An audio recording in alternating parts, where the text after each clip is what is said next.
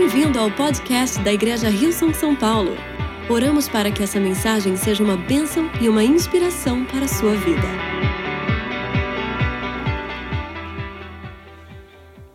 Hoje eu vou falar sobre o melhor tópico que pode se falar na igreja. Sobre o amor de Deus, sobre esse amor extravagante de Deus. É lindo ver que às vezes a gente lê a Bíblia e tenta entender ela, e tem uma passagem em Tiago que fala assim: se aproxime de Deus, ele se aproximará de vocês. E às vezes a gente acha que a gente tem que primeiro dar o primeiro passo para que Deus dê o outro passo. A verdade é que ele já deu o primeiro passo enviando seu filho na cruz, e ele continua a todo momento buscar pela nossa atenção, buscar a cada um de nós para que a gente entenda quanto a gente é amado, que ele veio para nós, que ele tem um plano para nós. E hoje eu vou estar lendo uma passagem que está em João 21, do verso 1 ao 17. Gente, se você não fez o seu devocional hoje, fica tranquilo, a gente vai ler 17 versos. Você pode abrir, se você não tiver a Bíblia com você, você fica tranquilo também, a gente vai colocar no telão, você pode acompanhar a leitura. Nesses versos a gente vai ver Pedro sendo restaurado por Jesus. Jesus vai diretamente à, à busca de Pedro. Depois da ressurreição, Pedro negou Jesus três vezes, então ele está realmente perdido, não sabe o que fazer. E aí Jesus vai ao encontro dele. E a gente vai ler começando no verso 1. Depois disso, ah, desculpa, antes de ler, o título da mensagem é bom, se você está tomando nota, é a maior busca, que é a busca de Deus por cada um de nós, por cada coração, a maior busca. E lá vai Jesus em busca de Pedro, vamos lá.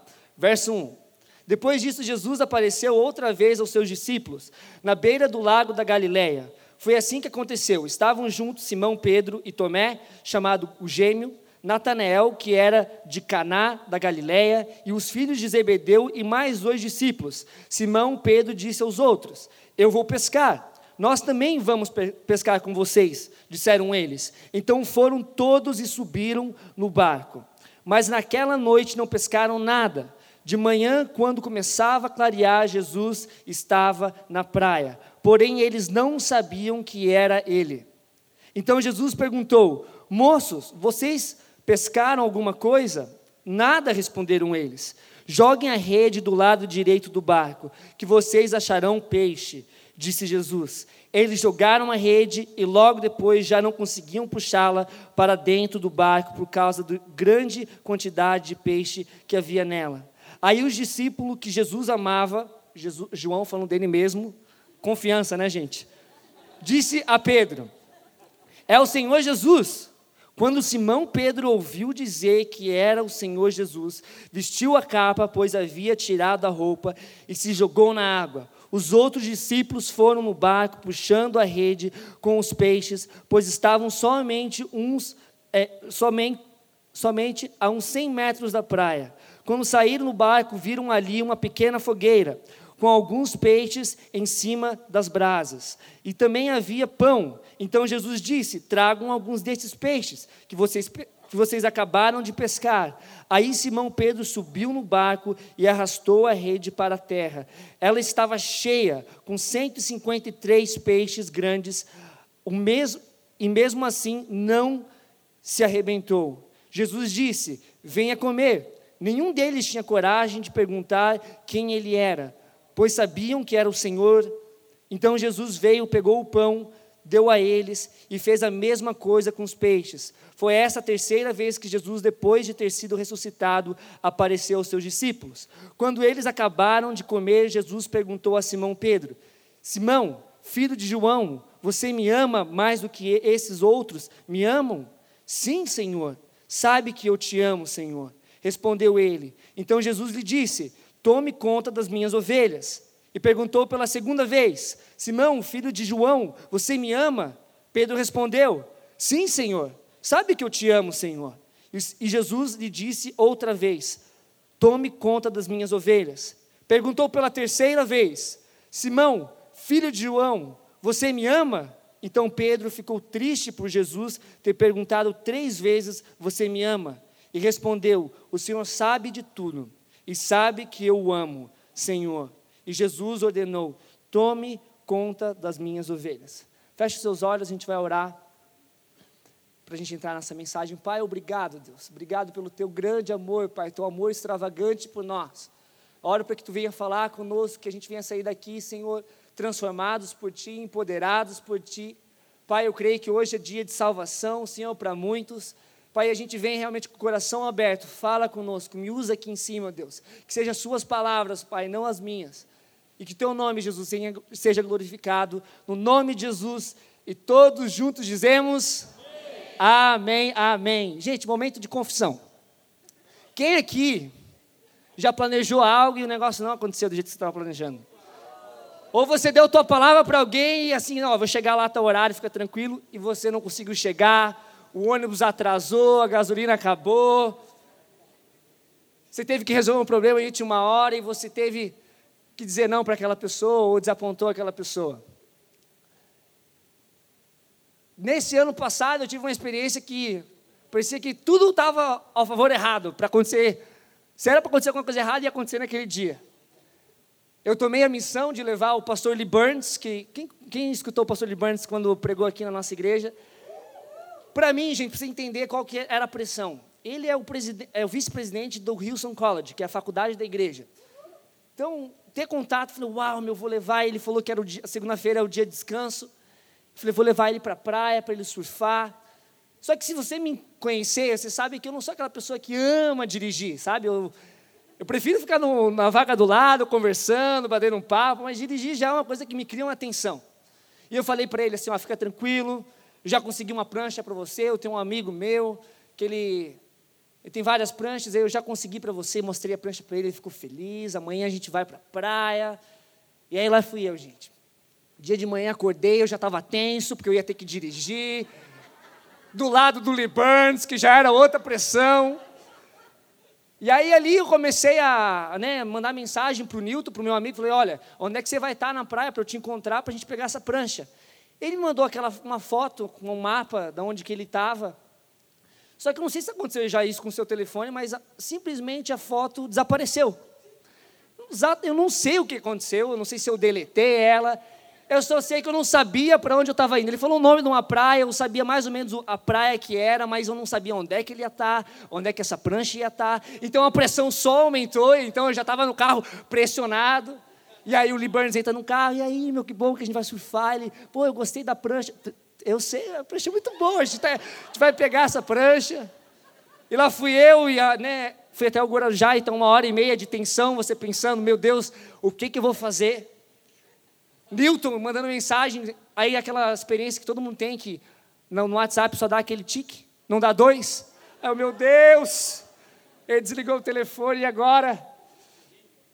E aí foi se aproximando até que a gente chegou na praia. Eu falei, não, vamos se trocar. E a gente foi estacionar o carro na no entrada do estacionamento, meti a porta no, na entrada, machuquei a porta do carro. Vocês verem a atenção. A gente trocou de roupa e foi para a praia. Falei, não, a gente vai lá encontrar com ele. Gente, imagina o que, que eu. Eu estava realmente já fazendo, o que, que eu vou fazer? Só que aí eu não percebi que eu, como sempre, né, eu vou surfar sem óculos. E aí, assim, como é que eu vou achar um Newton? Se você tem óculos e você tira o óculos, você sabe que a gente fica assim, ó. E, a, e o mar. E aí eu falei assim pro Lili, você vê alguém, alguém aí na, no mar aí, ele. Pela minha surpresa, porque o Li também usa óculos. Ele falou, Pedro, eu consigo ver, tem um aqui, tem três aqui, tem cinco ali. Eu falei, mas como é que você vê? Você tem que grau que é o teu? Ele, o meu grau é três positivo. Aí eu, e existe três positivo? É, eu vejo mais do que normal, então eu tenho que usar o óculos para estabilizar, senão eu tenho dor de cabeça. Eu falei, meu Deus! Tem uns que vai comer. O meu é menos três, o dele era mais três. Aí eu falei, então me diz. É porque eu, na verdade, desculpa ali, eu tenho que explicar porque isso aconteceu. E eu tô atrás do Newton. O Newton deve estar tá aí, meu, no mar. Eu acho que. Tu falou que tem cinco pessoas lá, então vamos lá, né? Aí eu cheguei lá, deixei ele na areia, e Lee, né? Super calmo, super feliz. E aí eu fui atrás, e para minha surpresa, nessas cinco pessoas não tinha o Newton lá. E aí eu já estava arrasado. Falei, que vacilada que eu dei. Falei para ele que ele ia surfar, falei da prancha, trouxe ele até uma hora e meia de viagem. Demorou duas horas porque eu estava né, mais tenso. Eu estava me sentindo totalmente perdido, totalmente sem saber o que fazer. Eu acredito que quando a gente começa a estudar essa passagem bíblica, é exatamente assim que Pedro estava sentindo. Pedro caminhou três anos com Jesus, nesses três anos ele fez coisas incríveis com Jesus. Ele pensava que já sabia realmente quem Jesus era, realmente estava preparado para seguir aquilo que Jesus falou para ele. Jesus deu promessas para ele. E quando Jesus fala que ele vai morrer na cruz, ele está prestes a ir para a cruz, Pedro fala: Não, eu vou morrer por você. Nem que eu precise, eu vou morrer por, por ti. E Jesus fala: Não, você vai me negar três vezes. E ele retruca Jesus. Eu acho que nunca é uma boa ideia a gente retrucar Deus. Não, Deus, não, na verdade eu vou, eu vou. E ele vai lá, nega três vezes, e ele está super desapontado. Jesus morre na cruz. Terceiro dia, Jesus ressuscita. E ele teve dois encontros com, com os discípulos antes desse. E a gente não vê interação entre Jesus e Pedro. Talvez Pedro já estava pensando: meu, ele não vai nem falar mais comigo. O que está acontecendo?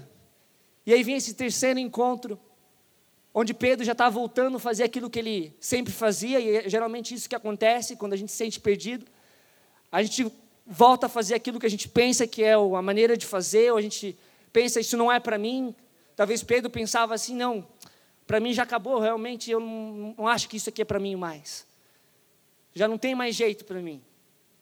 E a gente volta a pensar nas coisas que a gente pensava, volta com os planos que a gente tinha, E Pedro está realmente perdido aqui. Eu gostaria de destacar três pontos que mostram o amor incrível de Deus. Jesus, Deus encarne, a palavra fala que Deus é amor. Eu quero falar três pontos. O primeiro ponto é: o amor nos encontra. É lindo ver que Pedro não precisou ir até Jesus. Jesus foi a Pedro. Não se dá todas as habilidades de Pedro de chegar até Jesus ou de tentar, tentar fazer uma, uma, uma frase ou falar algo para ele que convencesse Jesus de perdoá-lo. A verdade é que Jesus foi a Pedro. E assim é conosco, ele vai à nossa direção. Todos nós, independente de quanto tempo a gente conhece a Jesus, a gente pode se encontrar perdidos nos próprios pensamentos, remoendo nossos erros, achando que tudo acabou, e esse amor quer nos encontrar. É lindo ver que essa, esse tópico de o perdido e ser encontrado por Deus é algo que Jesus falava todo, a todo momento. Jesus contou três parábolas sobre, sobre esse assunto. A primeira sobre o filho, a ovelha perdida. A segunda sobre a moeda perdida. E a terceira sobre o filho perdido. E aqui ele mostra como Deus, na sua totalidade, na Trindade, está totalmente envolvido nessa busca. Ele está totalmente envolvido nessa procura por cada um de nós. A busca do pastor pela ovelha perdida, fala que tinha cem, ele foi atrás de uma. Representa Jesus Cristo que veio para aqueles que estavam perdidos. A segunda da moeda perdida, onde a mulher ilumina a casa e, vai, e limpa para poder achar a moeda, representa aqui o Espírito Santo, que ilumina o nosso coração e limpa o nosso coração para que a gente possa realmente entender esse amor. A terceira fala do pai que tem um filho pródigo, o filho segue o seu próprio caminho. E a palavra fala que quando ele está à distância ainda, o pai vê, o que significa que o pai estava à procura, que o pai estava buscando por ele. E aí o pai, feliz da vida, fala para o seu irmão: e a gente vê em Lucas 15, 32, ele fala, porque estava morto, falando do, do filho perdido, porque ele estava morto e voltou à vida, estava perdido e foi achado. Jesus encontra com Zaqueu, um publicano, um coletor de impostos, alguém mal visto na sociedade. E ele fala assim: Jesus lhe disse: Hoje houve salvação nessa casa, porque este homem também é filho de Abraão, pois o filho do homem veio buscar e salvar o que está perdido. Jesus era questionado porque ele andava com publicanos, com pessoas de mau caráter. E ele responde em Mateus 9, 11, 13, ele diz assim: Vendo isso, os fariseus perguntam aos discípulos dele: Por que o mestre de vocês come com publicanos e pecadores? Ouvindo isso, Jesus disse: Não são os que têm saúde que precisam de médico, mas sim os doentes. Vão aprender o que significa isso. Desejo misericórdia, não sacrifícios, pois eu não vim para chamar os justos, mas os pecadores. Aqui ele está falando para os fariseus assim: eu não vim buscar aqueles que acham que, tão, que são justos por si próprios, ou aqueles que não acham que não estão perdidos. Eu vim buscar aquele realmente que precisa da misericórdia de Deus, aquele que precisa do amor de Deus. Assim como vocês, mas vocês não entendem, vocês acham que vocês foram, vocês estão achados, vocês, mas vocês não realmente estão perdidos. E eu acho interessante que Jesus faz uma, uma, uma, um encorajamento, empodera eles a ir atrás do que, que significa. Olha só quando ele fala. Vão aprender o que significa isso. Desejo misericórdia e não sacrifícios. Ele aqui está citando uma passagem do livro de Oséias, do profeta Oséias. E é o livro de Oséias tem esse propósito de mostrar o amor extravagante de Deus pela humanidade. Deus fala com Oséias. Naquela época, no Velho Testamento, o profeta vivia a profecia, não simplesmente falava a profecia, mas ele vivia aquilo que ele estava falando. Naquele momento, o, o povo de Israel estava adorando outros deuses, estava totalmente perdido, estava se prostituindo. E aí Deus vai e fala para Oséias: Oséias, eu quero que você case com uma prostituta. Imagina para um homem de Deus, tá bom, Deus, não estou entendendo, mas foi lá, encontrou Gomer, provavelmente teve que ir no lugar onde as prostitutas estavam para poder encontrar ela, e casou com Gomer. A vida começa bem com ela, eles têm o primeiro filho, o segundo filho, até que Gomer abandona. Deixa eles, deixa os filhos, deixa Oséia e volta para a prostituição. E como se não fosse o bastante para talvez Oséias pensar, agora pronto, agora eu já fiz o que Deus queria, então né, agora eu posso ir atrás da minha mulher, de uma outra mulher. Porque ele podia. Ele já não ia ser adúltero, ela tinha cometido adultério com ele, ele podia fazer. E aí Deus, em Oséias 3, no verso 1, ele fala assim: o Senhor me disse: vá, trate novamente com amor a sua mulher. No verso 2, Oséias fala que ele foi e pagou o preço por Gomer. Eu não sei você, mas se a gente começar a imaginar o que isso significa, Oséias está entrando num lugar onde tem várias prostitutas, ele teve que pagar um preço por ela, porque ela estava vendo, a palavra fala que ela já estava sendo vendida. Imagina ele chegando naquele local. Vocês viram a minha mulher? Ela está por aqui. Cara, ela é tua mulher ainda. Sim, eu estou por procura de Gomer. E ele entra naquele lugar, talvez escuro, encontra Gomer ali sendo vendida. E mesmo sendo a mulher dele, mesmo sendo posse dele, imagine que a pessoa que estava vendendo falou assim: Olha, não importa quem ela seja para você, ela é minha escrava hoje, e ela está à venda. E Oséias vai lá e paga o preço por ela. E depois que ele toma Gomer de volta, ele começa a declarar palavras de restauração para ela, e a gente vê no verso 5. Ele diz assim: Mas virá o. Te... Desculpa, no verso 3, do 3 Oséias 3, verso 3.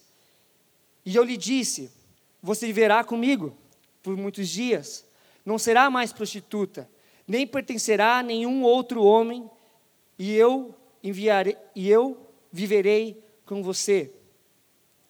Versos depois ele começa a proclamar o que essa mensagem realmente significa, começa a proclamar um reino que estava por vir que hoje a gente sabe que é o reino de Jesus, ele começa a dizer, dizendo no verso 5: Mas virá o tempo em que o povo de Israel voltará a adorar o Senhor e o Deus dele, e eles serão governados por um descendente do rei Davi.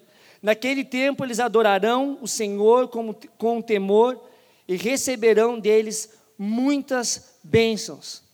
Ele fala descendente de Davi porque ele não conhecia o nome Jesus. Mas ele está falando, e teólogos que estudam essa passagem mostram que ele está falando de Cristo. É uma mensagem messiânica. E ele continua no capítulo 6 dizendo assim: no verso 1 ou 2, ele diz: Depois de dois dias, ele nos dará a vida novamente. Ao terceiro dia, ele nos restaurará, para que vivamos em Sua presença. José está falando de Jesus. Terceiro dia é o terceiro da, é o dia da ressurreição. E aqui está Pedro. No terceiro dia, Jesus já estava ressurreto. No terceiro encontro, e Jesus vai à direção de José, de, de Pedro. Pedro era familiar com essa história. Pedro estava com Jesus quando ele foi questionado pelos fariseus. Ele estava com Jesus, foi atrás do perdido. E Pedro, quando escuta Jesus falando, jogue a rede, ele com certeza lembrou do primeiro momento que ele teve com Jesus, onde Jesus falou: jogue a rede, ele pescou muito peixe também. E quando João fala é Jesus, ele pula, e a gente imagina por que, que ele pulou, por que, que ele não foi com o barco até o negócio, ele pulou, porque, porque Pedro teve o entendimento de que Jesus era o Oséias dele. E ele entendeu que ele era Gomer. E assim como Gomer, ele estava perdido na sua própria vida, nos seus próprios caminhos. E Pedro entende que o meu Oséias veio atrás de mim. O meu Oséias pagou o preço. E ele veio atrás de mim. Hoje é o dia de restauração. Então Pedro não se conteu, pulou na água. A verdade é que todos nós podemos se simpatizar com essa história. Jesus é o nosso Oséias. Nós somos Gomer e muitas vezes a gente se vê perdido em nós mesmos, perdido nas nossas fraquezas, nas nossas limitações de poder amar a Deus como a gente quer amar, mas acha que tem que amar com nossas próprias forças. E Oséias, Jesus ali encontra com Pedro. E Jesus começa a restaurar Pedro. E o segundo ponto é: o amor nos restaura.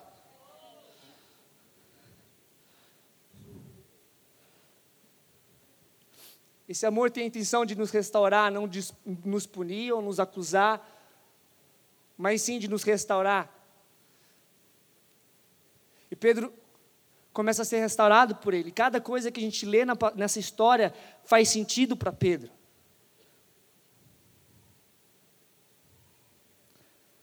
A gente vê que ele fala que assim que ele chegou na costa, ele viu uma fogueira. Muitos teólogos falam que Jesus, o fato de ter uma fogueira, retrata exatamente o momento que Pedro negou Jesus. Quando Pedro negou Jesus, ele estava numa fogueira, tentando buscar segurança, tentando buscar refúgio.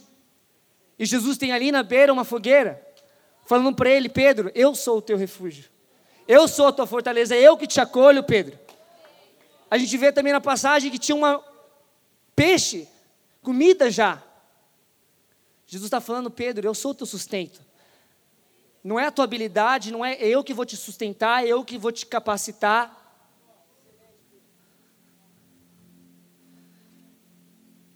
E a palavra fala que eles tinham medo de perguntar.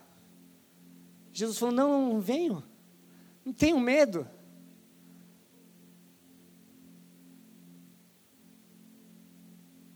Jesus realmente está comunicando exata, especificamente com Pedro. Falando, Pedro, eu te amo, Pedro. Vem, se sirva do que eu tenho para ti, Pedro. A refeição significa comunhão, ele está aqui restaurando a comunhão com Pedro. Eu quero um relacionamento contigo, Pedro. Quero comunhão contigo, Pedro. E aí ele começa a proclamar palavras para Pedro, assim como Oséias proclamou para Gomer. E ele começa a falar: Pedro, Tu me ama? Eu não sei se você já teve na situação, mas quando eu era criança, eu falava para minha mãe: Mãe, eu te amo. E a minha expectativa era que ela falasse: Eu também, meu filho. Pedro está fazendo, Jesus aqui está fazendo ao contrário. Ele estava assim: Pedro, você me ama? Porque é assim que eu te amo, Pedro. Eu te amo, Pedro, mas você, você me ama? E Pedro, constrangido, não, não sei se eu te amo dessa maneira, porque a palavra que Jesus usa para amor é ágape, é o amor incondicional, o amor que entrega tudo. E, Jesus, e Pedro já tentou amar dessa maneira, falando que ia morrer por ele, e, se, e falhou e se desapontou. Então, eu, Pedro, quando responde a pergunta, ele não responde com a palavra ágape para amor. Quando a gente lê o no, no, no verso original, que é o grego, a gente vê que Pedro usa a palavra filéu, que é um amor de amigo. Então Pedro fala assim: oh, Eu te amo um amigo, talvez. Eu não sei se você ama ágape. E Jesus fala mais uma vez: Pedro, você me ama ágape? E Jesus, e, desculpa, Jesus fala para Pedro: Pedro, você me ama ágape? Pedro responde: Eu te amo filéu, eu te amo como amigo, com afeição de amigo. E aí na terceira vez, Jesus já não fala amor ágape, ele fala assim: Pedro, você me ama filéu? E Jesus e Pedro fala: Sim, Deus. Eu te amo, filéu. Filéu é um amor de amigo. Jesus está falando: Olha, eu também te amo, amigo. Ver... De fato é que eu vou enviar o amigo Espírito Santo para que, tu, que tu, Pedro, possa amar como ágape, para que tu possa ser restaurado e amar com esse amor incompreensível, esse amor que não tem lógica. Eu te amo, filéu, eu te amo, ágape. E não se trata das suas habilidades, mas do, da minha habilidade de fazer amar, de fazer entender esse grande amor que eu tenho por ti, Pedro.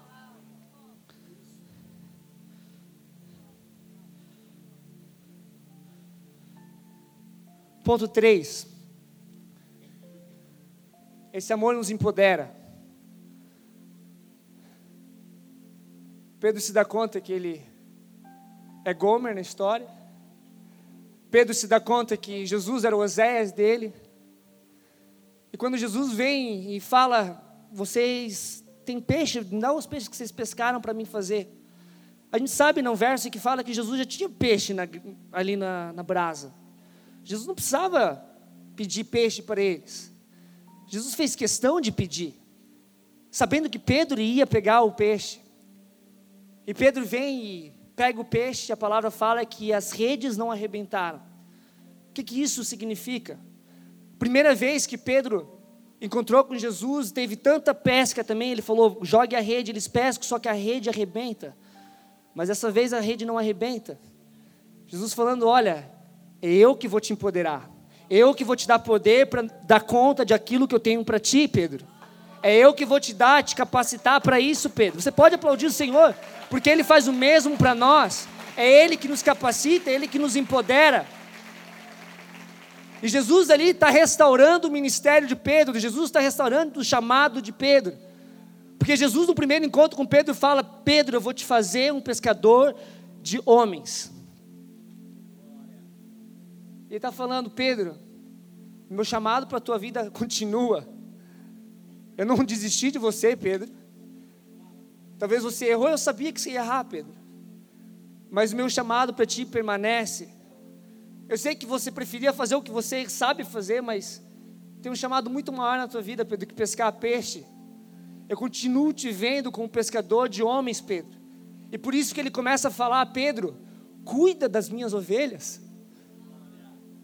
A gente entende melhor esse verso quando a gente lê João 10, 14 ou 15, que fala que Jesus é o bom pastor, ele diz assim: Jesus, Jesus falando, eu sou o bom pastor. Assim como meu pai me conhece, eu o conheço. E o pai assim também conhece as minhas ovelhas. E elas me conhecem e estou pronto para morrer por elas. Tenho outras ovelhas que não estão nesse, nesse curral. Eu preciso trazer essas também, e elas ouvirão a minha voz, então elas se tornarão um só rebanho com um só pastor. Jesus está falando, eu preciso que vocês saibam que eu tenho outras ovelhas aí, gente, outras ovelhas perdidas, e eu vou estar com vocês. Assim como ele fez o peixe junto com os discípulos, ele falou: Eu estou contigo nessa, Pedro. Eu tenho outras ovelhas, eu preciso que você vá e cuide delas, que você vai atrás dela. Cuidar das ovelhas significa realmente ir atrás, se ela se perder, correr atrás dela, abraçar ela com amor. Fala que a gente vai reconhecer a voz dele. como as pessoas vão, res, vão responder a voz dele se a gente não falar a voz de Deus, se a gente não ser a voz de Deus onde, onde a gente está, se a gente não representar o amor de Deus onde a gente está, na nossa família, no nosso trabalho, onde a gente está. Nosso trabalho é ir junto com Deus, junto com Jesus, junto com os lugares mais horríveis da sociedade, entrar no lugar, na escuridão, talvez histórias pesadas e entrar e falar: deixa eu te falar, Deus te ama. Esse erro aí que você tem, Deus já pagou o preço. Deixa eu contar a minha história, eu também morri, eu também falhei. E eu entendi que Ele pagou o preço pela minha falha. E a gente vê Pedro sendo peça-chave na expansão do Evangelho, porque Pedro entendia: se não se trata de mim, se não se trata das minhas habilidades, isso se trata somente do amor de Deus, desse amor extravagante. Há mais igreja, há mais ovelhas que não conhecem esse amor. Há mais ovelhas no teu trabalho, na tua família que não conhecem esse amor extravagante. Há mais para a tua vida, não pensa que acabou aqui. Não pensa por causa da tua falha, o teu chamado foi cancelado, não foi. Pedro, Deus, Jesus hoje quer te falar: meu chamado na tua vida continua, ele prevalece. Eu vou te capacitar para amar com esse amor, é eu que vou te dar força, é eu que vou te empoderar. Vai atrás das minhas ovelhas. Atos 17, 28 na mensagem diz assim: Ele não brinca de esconde-esconde conosco, Ele não está num lugar remoto, está bem próximo vivemos e nos movemos nele. Não podemos escapar dele. Que lindo a gente poder ter essa confiança que a gente não pode escapar do amor de Deus. Por mais que a gente queira fugir, Ele vai atrás da gente, não se trata da gente indo atrás dele, mas Ele está na nossa direção. E quando você tem alguém na sua direção, assim que você vira e vai na direção dela, vocês se colidem, vocês se abraçam. E é exatamente isso que Deus quer fazer, Ele quer te abraçar hoje, Ele quer dizer que o chamado dele prevalece, que Ele te ama. Salmos 14, desculpa, 145, do 8 ao 9, Davi fala desse grande amor, desse Deus de misericórdia, assim como a gente vê Jesus falando, vai e procure saber o desejo de misericórdia. Davi conhecia Deus, ele falou assim: O Senhor é misericordioso e compassivo, paciente e transbordante de amor. O Senhor é bom para todos, a sua compaixão alcança todos as suas criaturas. Posso falar, você é criatura de Deus, Ele quer te alcançar, Ele quer dizer que Ele te ama. Eu gostaria que você se levantasse. Porque em Salmos a gente ainda vê Davi falando os versos que a gente vai escutar agora, que diz assim: certamente que a bondade e a misericórdia me seguirão todos os dias da minha vida. Essa misericórdia vai te seguir, ela vai atrás de você, esse amor, é Jesus, Ele está à tua busca, Ele está à minha busca. E agora eu gostaria que a gente começasse a clamar, que a gente começasse a adorar, tendo a certeza que a bondade, a misericórdia de Deus vai nos seguir, a paz dele vai nos seguir. Obrigada por ouvir o podcast da Igreja Rio São São Paulo. Esperamos que você tenha sido desafiado e inspirado. Se gostaria de visitar nossas reuniões aos domingos, você pode encontrar mais informações em nosso website www.rilson.com/são paulo.